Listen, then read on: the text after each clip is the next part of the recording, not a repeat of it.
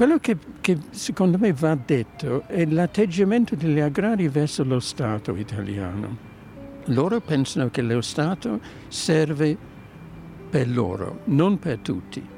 In questo senso è importante, mi, sembra, non pensare al fascismo come un movimento spontaneo, autonomo, che eh, è opera di quello che all'epoca si chiamano pochi ragazzi coraggiosi. Eh, fin dall'inizio il fascismo a Ferrara è lo strumento degli agrari. I fantasmi della bassa. Ferrara 1870-1922. Dalle lotte dei braccianti allo squadrismo fascista. La storia, le memorie. Un podcast prodotto da Lega Coop Estense all'interno del progetto Memoria dal Popolo, realizzato dal collettivo Cumbre altre frequenze con la partecipazione e la consulenza storica di Antonella Guarnieri. Episodio 3. L'inizio della fine. Per Ferrara, come per l'Italia, il ritorno alla vita normale dopo la fine della Grande Guerra fu drammatico soprattutto per le condizioni critiche dell'economia che produssero un aumento esponenziale dell'inflazione, il caro vita, che causò scioperi, ribellioni, veri e propri moti per il pane. Da una parte i reduci, che erano riusciti a sopravvivere all'immensa carneficina delle trincee, alle malattie, sia fisiche sia psichiche, avevano lottato in quelle condizioni disumane, sorretti anche dalla promessa di ottenere poi una vita migliore promessa disconosciuta dal governo e dai politici. Dall'altra la massa dei socialisti, il popolo, che si era piegato a combattere anche se in maggioranza era sempre stato contrario all'intervento in guerra. All'indomani della vittoria finale si trovava invece a toccare con mano la veridicità dei propri timori ed una crescita incontenibile della povertà.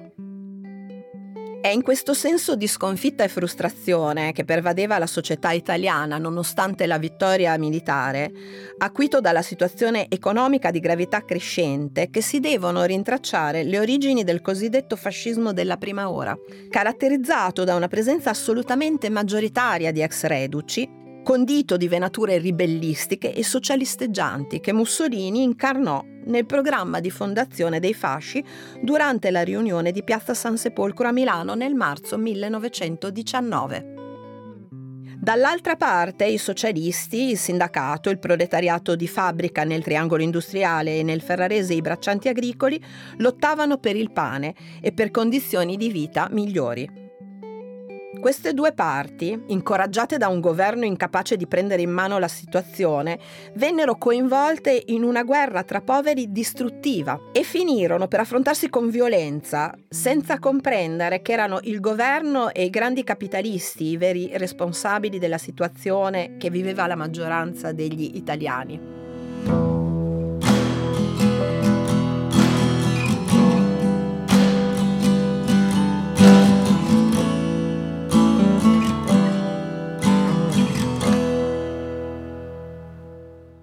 La Prima Guerra Mondiale si conclude nel novembre del 1918 e non basterebbe un intero podcast per raccontare quella carneficina. Quello che qui ci interessa capire sono però le conseguenze del conflitto sulle tensioni sociali già presenti nel Ferrarese. Per farlo abbiamo coinvolto Paul Corner, uno degli studiosi che più ha legato il suo nome a questi temi e in particolare alla nascita del fascismo agrario. Corner, alla fine degli anni 60, da Oxford viene a studiare la peculiarità di Ferrara per una tesi di dottorato. Tesi che diventerà poi una pubblicazione fondamentale per la ricerca storica successiva.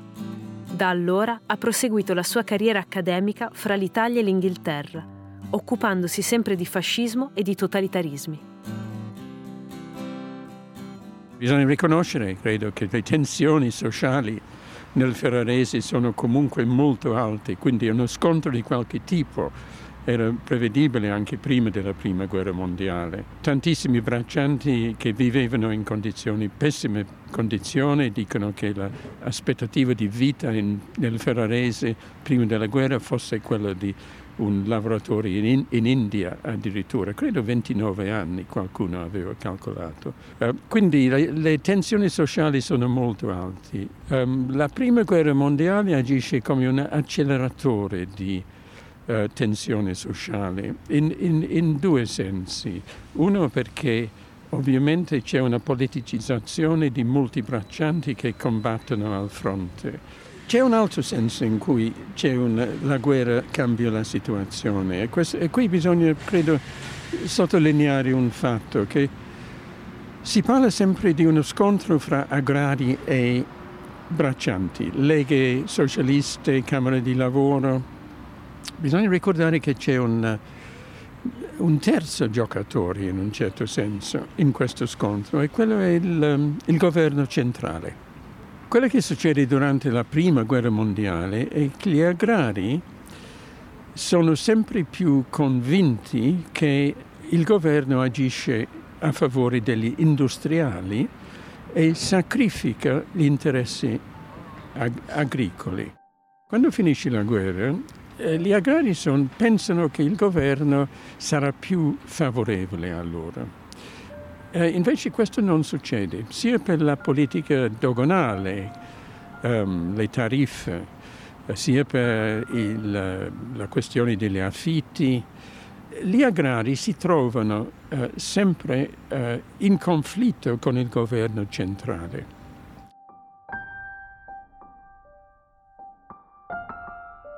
Nel Ferrarese la sconfitta fascista alle elezioni politiche del 1919 ebbe ripercussioni pesanti, provocando la forte destabilizzazione di un movimento che non era riuscito a radicarsi in una società dove il socialismo aveva dimostrato di essere largamente maggioritario. Nel Ferrarese i socialisti avevano ottenuto risultati eclatanti e la provincia era annoverata tra le più convinte province rosse. Durante quello che solo a posteriori la storiografia ha definito biennio rosso, la città estense fu teatro di innumerevoli scioperi che interessarono tutte le categorie dipendenti, dai fornai ai macellai fino ai bancari. Ma il centro delle rivolte, causate dalla fame, si verificò nelle campagne, dove i braccianti, supportati dalle leghe rosse e bianche, si impegnarono in manifestazioni epocali, scioperi, boicottaggi, che a volte si conclusero con atti violenti contro la proprietà, come incendi o il rifiuto a mungere le mucche e in scazzottate con i crumiri, i lavoratori chiamati dai padroni da altre zone per sostituire gli scioperanti. Una violenza evidente, ma molto differente da quella organizzata e pagata profumatamente dagli agrari e messa in opera per interposta persona dai fascisti. Quella bracciantile era la violenza di chi lottava per la sopravvivenza, giungendo a questo per il rifiuto da parte dei ricchissimi proprietari di garantire minimi miglioramenti a persone che vivevano in condizioni miserrime. Dunque mi chiamo Franco Bottoni, sono nato a Porto Maggiore di Ferrara il 7 luglio del 1929, terzo figlio maschio di un'umile famiglia di braccianti, oggi unico rimasto in vita. Noi eravamo tre fratelli, ho detto, orfani, che vivevamo in casa dagli zii. Il fratello più giovane viene chiamato alle armi, parte, va a Trapani, da Trapani venne mandato in Russia e dalla Russia non torna più. Come avveniva il, il tramandare delle esperienze, delle cose. Alla sera, per riscaldarsi, allora tu entravi nella stalla, stavi al caldo perché le mucche si scaldavano e gli adulti, gli adulti parlavano e raccontavano i passaggi della storia dei loro nonni, che era quella di una vita grama perché erano braccianti, perché il mezzadro e l'affittuario aveva già qualche più sostanziamento. Quindi la vita grama era questa, che il mangiare veniva dato da quel poco raccolto che tu avevi un po' anche dietro casa, che avevi l'orticello, avevi quel pezzo di terra lì, perché andavi in campagna a lavorare, ma lì eri pagato a ore cioè il bracciante era pagato ora. Quindi tu potevi tenerti le galline, il faraone, a dire al Cora che in duca si metteva dentro i putin quando doveva camminare, era, un, era, una cosa, una struttura in ferro, chiamava il Cora, eh, che serviva per andare ai nostri nonni, andare a pesce nei canali, quindi mangiavi il pesce, mangiavi conigli, mangiavi polli. Il sostentamento giornaliero dal 1900 al 1945 era la minestra di fagioli, la minestra Zuvier, la, era la paparuccia, era alla domenica, era la, la, la, era la, eh, minestra in brodo. In casa tu facevi la pasta e tu ti facevi anche il pane. Quante volte io mi sono alzato al mattino presto che impastavi e poi sul tagliere, togliere grande con un, un, lenzuolo sopra, tu stavi sotto a pescare, preparavi il tuo pane e poi fuori c'era un forno nelle, nelle cose, cuocevi, tutti cuocevi il tuo pane, l'andava in trasportura e lì il pane, sia nei primi 900 fino al 1945, il pane diventava vecchio, ma era buono. Il palcoscenico dello scontro tra agrari e braccianti appariva incandescente. E forse anche per questo nell'aprile del 1920 Olao Gaggioli, fondatore nel 1919 del primo fascio estense, tentò di riprendere in mano la federazione, trovando, come afferma lo storico Alessandro Roveri, il movimento dal quale si era allontanato talmente fragile da essere costretto ad iscriversi al fascio di Milano. È proprio in questo frangente, con l'uscita di alcuni quadri provenienti dal socialismo, che comincia quella parabola di cambiamento che porterà alla costituzione e all'affermazione, tra la fine del 1920 e i primi mesi del 1921, della versione agraria del fascismo e dello squadrismo ferrarese, quella vincente.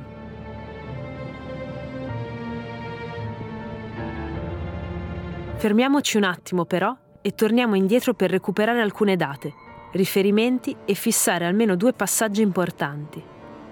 Ad un anno dalla fine della Grande Guerra ci sono state le elezioni politiche, le prime con il metodo proporzionale. Il 16 novembre 1919 a trionfare è il Partito Socialista, che supera il 30% e ottiene 156 parlamentari. Fra di loro un nome che inizieremo a conoscere in questo episodio, Giacomo Matteotti, eletto proprio nel collegio di Rovigo e Ferrara, dove i socialisti raddoppiano la percentuale nazionale. Nella primavera del 1920, dopo grandi scioperi e battaglie nelle campagne, si arriva poi alla firma del concordato unico provinciale, noto come Patto Zirardini. Le leghe superano l'ultimo ricatto padronale ottengono sia il controllo dell'ufficio di collocamento, sia l'imponibile di manodopera che costringeva gli agrari a distribuire ore di lavoro ai braccianti anche durante l'inverno, per garantire un minimo di sopravvivenza. Sembra l'agognato punto di svolta, una grande conquista. Segnerà invece l'inizio della fine.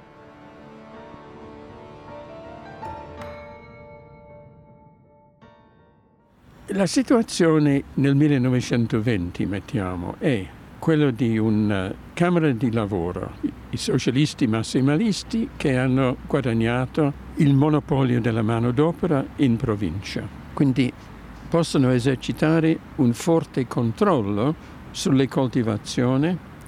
Gli agrari devono passare per la Camera del lavoro per avere eh, gli operai, i lavoratori di cui hanno bisogno. Eh, ci sono stati scioperi, eh, scioperi molto um, forti, molto pesanti eh, nel Ferrarese. Nelle, nell'estate del 20 eh, e nell'autunno del 20 ehm, c'è anche un crollo dei prezzi agricoli, in modo particolare eh, il prezzo della canapa, che è stato usato durante la guerra, ha avuto un uh, un prezzo molto buono durante la guerra perché è usato nell'industria tessile per produrre uniformi per, per l'esercito. C'è un crollo del prezzo della canapa.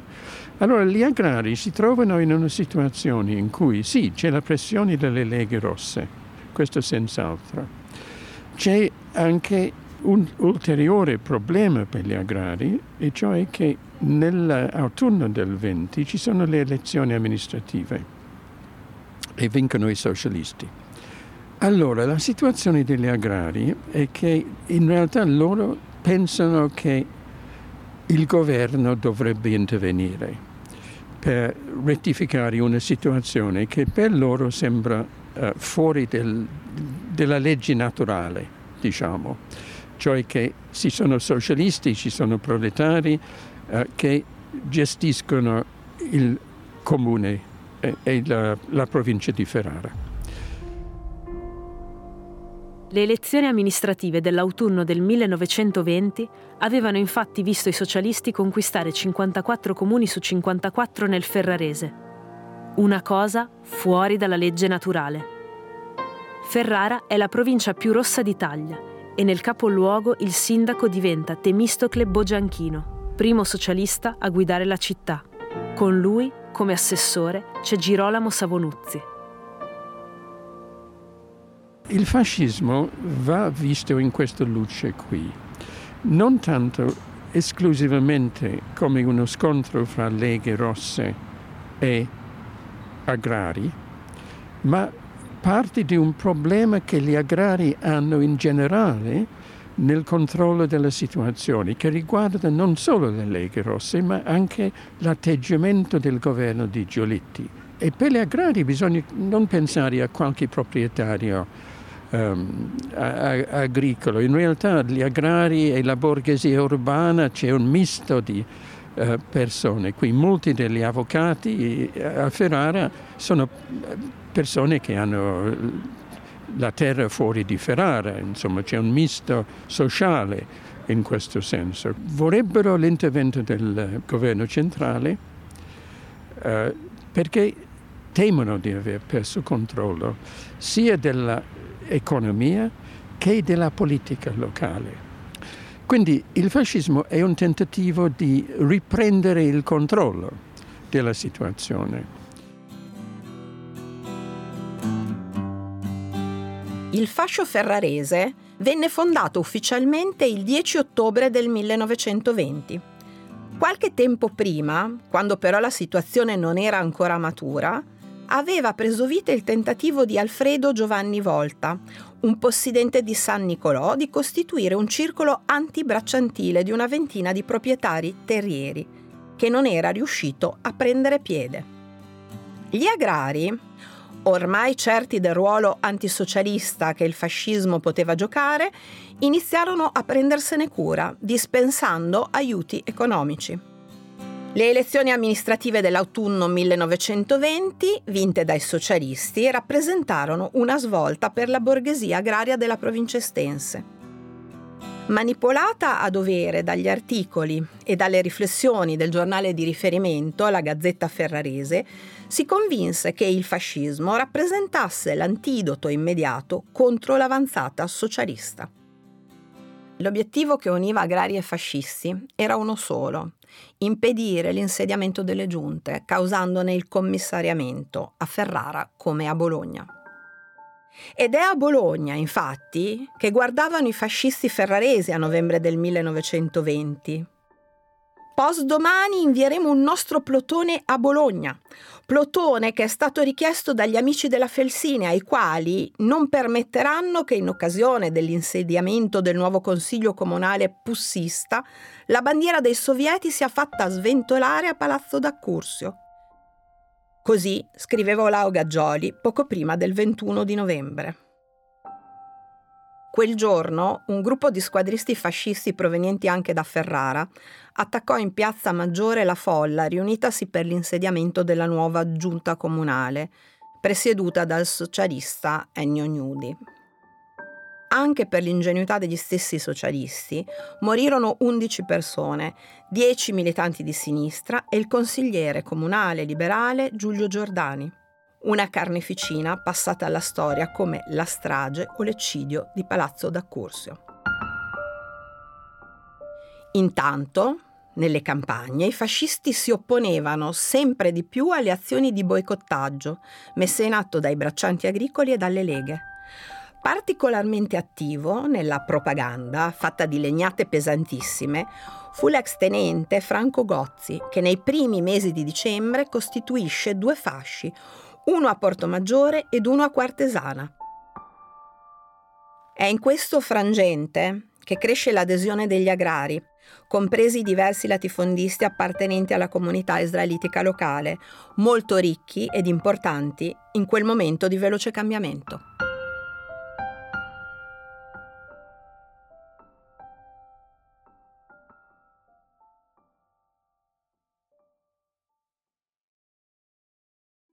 Ci vuole l'uomo in Italia che imponga con decisiva volontà il basta a questa corsa pazza al suicidio. Un uomo che sappia guardare in faccia alla realtà, che non soffre di mezze misure. La cancrena non si guarisce coi pannicelli caldi. C'è quest'uomo? Sorga quest'uomo e avrà con sé l'unanime consenso nazionale. Così scrive la Gazzetta Ferrarese alla fine di ottobre del 1920.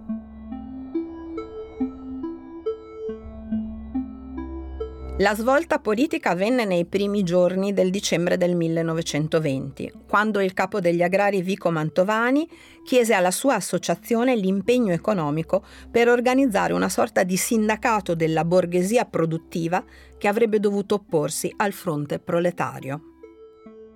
La chiamata ottenne successo immediato e fu così che nel fascio ferrarese Olau Gaggioli, contrario a questa svolta agraria a servizio dei proprietari terrieri, si dimise e venne sostituito da Alberto Montanari. Evidente è la contrarietà dell'uomo che per primo aveva cercato di dare una forma organica al fascismo estense, al conseguente distacco dagli aspetti più ribellistici, anticapitalisti e legati alle iniziali istanze socialisteggianti.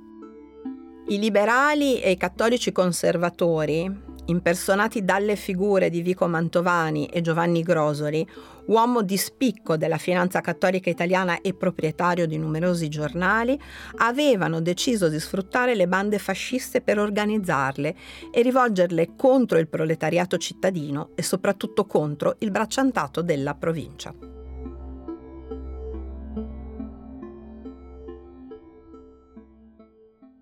All'inizio del Novecento i collegi elettorali non guardano i confini regionali e anche la miseria non fa differenza fra riva destra o sinistra dello stesso fiume. La provincia di Ferrara e quella di Rovigo, allora come oggi, sono divise dal Po, ma la pianura è sempre la stessa e le condizioni di sfruttamento dei lavoratori non cambiano sui lati opposti. A loro guarda Giacomo Matteotti, nato e cresciuto in queste terre e che dal 1919 le rappresenta in Parlamento tra le fila dei socialisti, l'agrario che ha rinnegato la sua classe sociale per schierarsi dalla parte degli ultimi. Come ci racconta Riccardo Nencini, politico, già parlamentare e viceministro, che ha dedicato gli ultimi anni a ricostruire la vita e l'impegno di Matteotti. Giacomo Matteotti è un caso atipico. Eh, nelle città che vi fossero professionisti dell'alta borghesia che aderivano al Partito Socialista era, era, non dico normale, ma insomma non era assolutamente eresia. Nelle campagne era molto più problematico.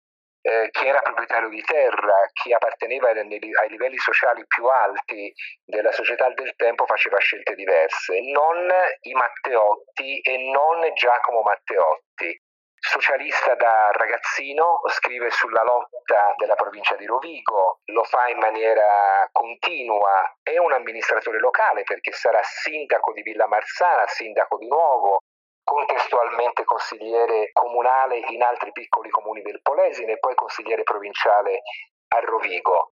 Sceglie immediatamente la posizione più complicata, difendere i deboli, difendere gli ultimi.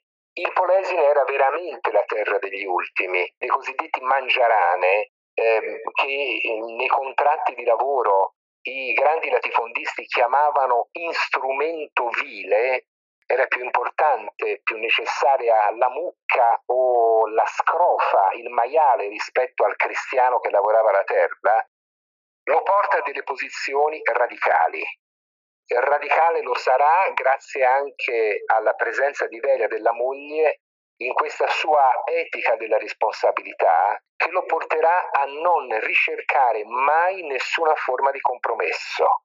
E in questo Matteotti è davvero una persona rara.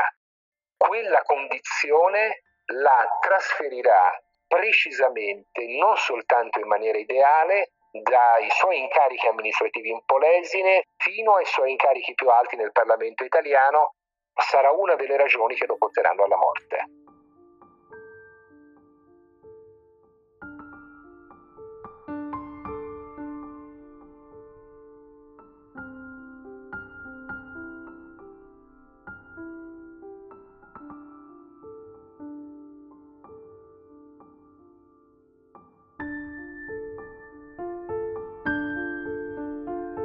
L'assassinio di Giacomo Matteotti è uno degli spartiacque del fascismo che diventa regime. Fa parte della storia d'Italia, di una memoria condivisa. Il suo impegno sociale e politico fra Ferrara e Rovigo non entra invece nei libri di testo. Non è argomento di discussione con alunne e alunni. Così come la sua costante denuncia dello squadrismo agrario, che inizia proprio da Ferrara. Perché è a Ferrara che tutto inizia il 20 dicembre del 1920. Nella giornata del 18 dicembre 1920, l'avvocato socialista Delmo Nicolai, eletto in Parlamento un anno prima nel distretto di Ferrara, si era recato in tribunale a Bologna per difendere alcuni socialisti. Mentre rientrava a casa venne attaccato e percosso con ferocia da alcuni fascisti che si scagliarono anche contro la madre che stava andando incontro al figlio e contro un collega dell'avvocato che era accorso in suo aiuto.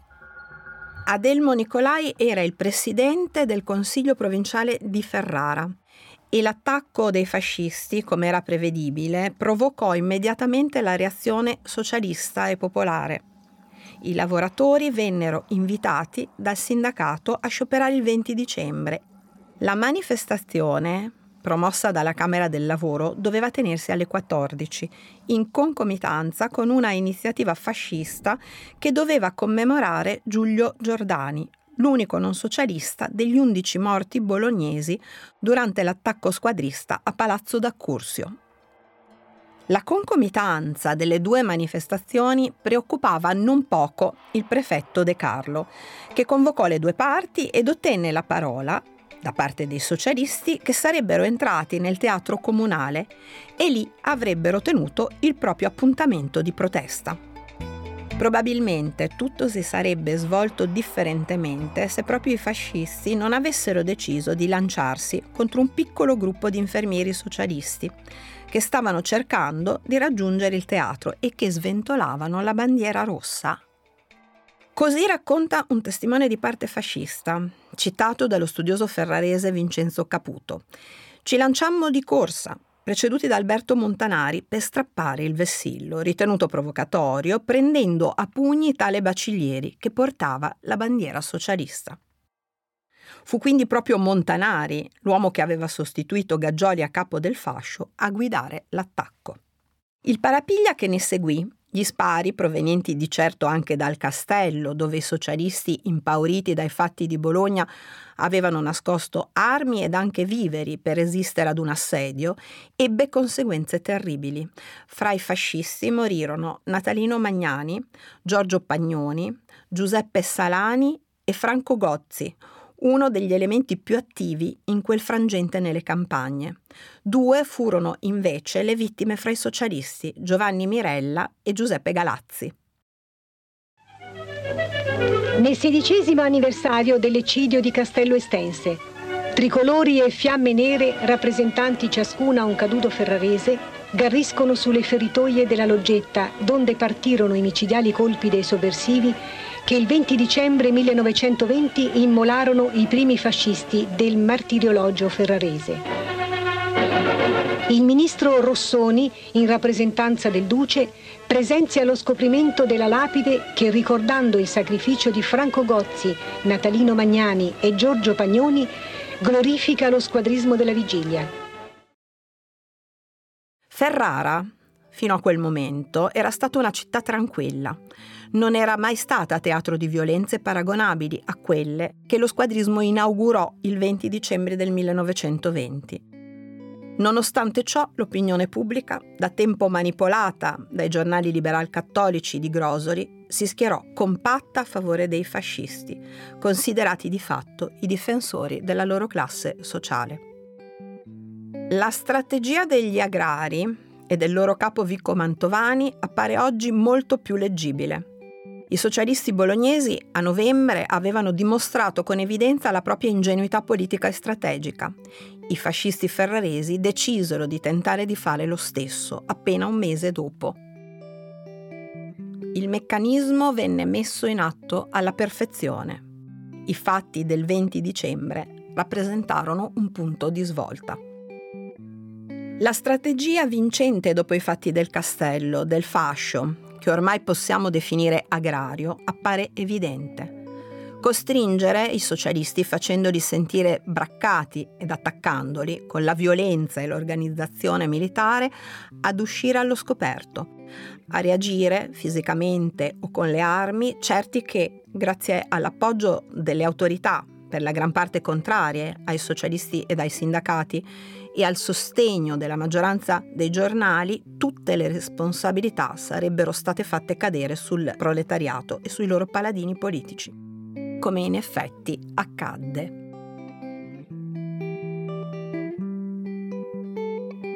Il modo di agire degli agrari è sempre questo, insomma. Quello che lo Stato non fa per noi, lo facciamo noi. Ci pensiamo noi.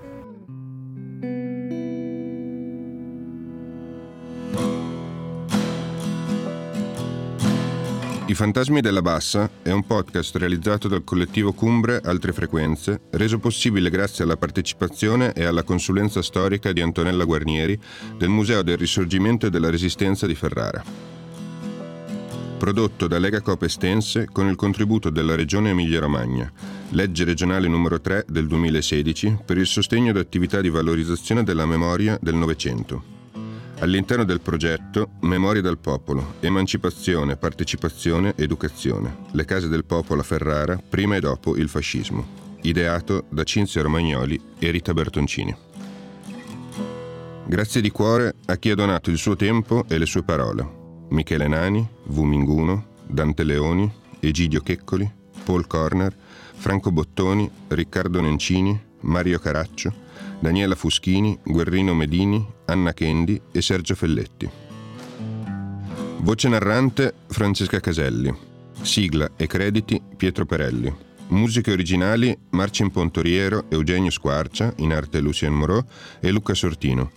Musiche d'epoca Coro delle Mondine di Porporana e materiale d'archivio. Fonico di studio Samuele Grandi, registrato presso Sonica referente Lega Copestense Francesca Tomascelli, scritto da Giacomo Locci con la consulenza registica di Chiara Tarabotti. Grazie anche a Alessandro Fabbri, Benedetta Bolognesi, Roberto Romagnoli e il Centro Giovanile di Argenta, Morena Gavioli, Giuliano Fiorini, il Liceo Statale Carducci di Ferrara, Marisa Bonzagni, Rita Cinti Luciani, Sebastiano Caraccio, Davide Guarnieri, Davide Carnevale, Rita Bertoncini e Cinzia Romagnoli. Puoi trovare fonti, bibliografie, crediti musicali e contenuti extra di questo e degli altri episodi sul sito legacopestense.coop slash memoria dal popolo slash podcast. I fantasmi della bassa non finisce con la pubblicazione online, ma diventa punto di raccolta di altre memorie legate alle vittime della violenza squadrista. Se vuoi raccontarci episodi simili, tramandati dai tuoi familiari o parenti, scrivici a info chiocciolacumbre altrefrequenze.com. Grazie.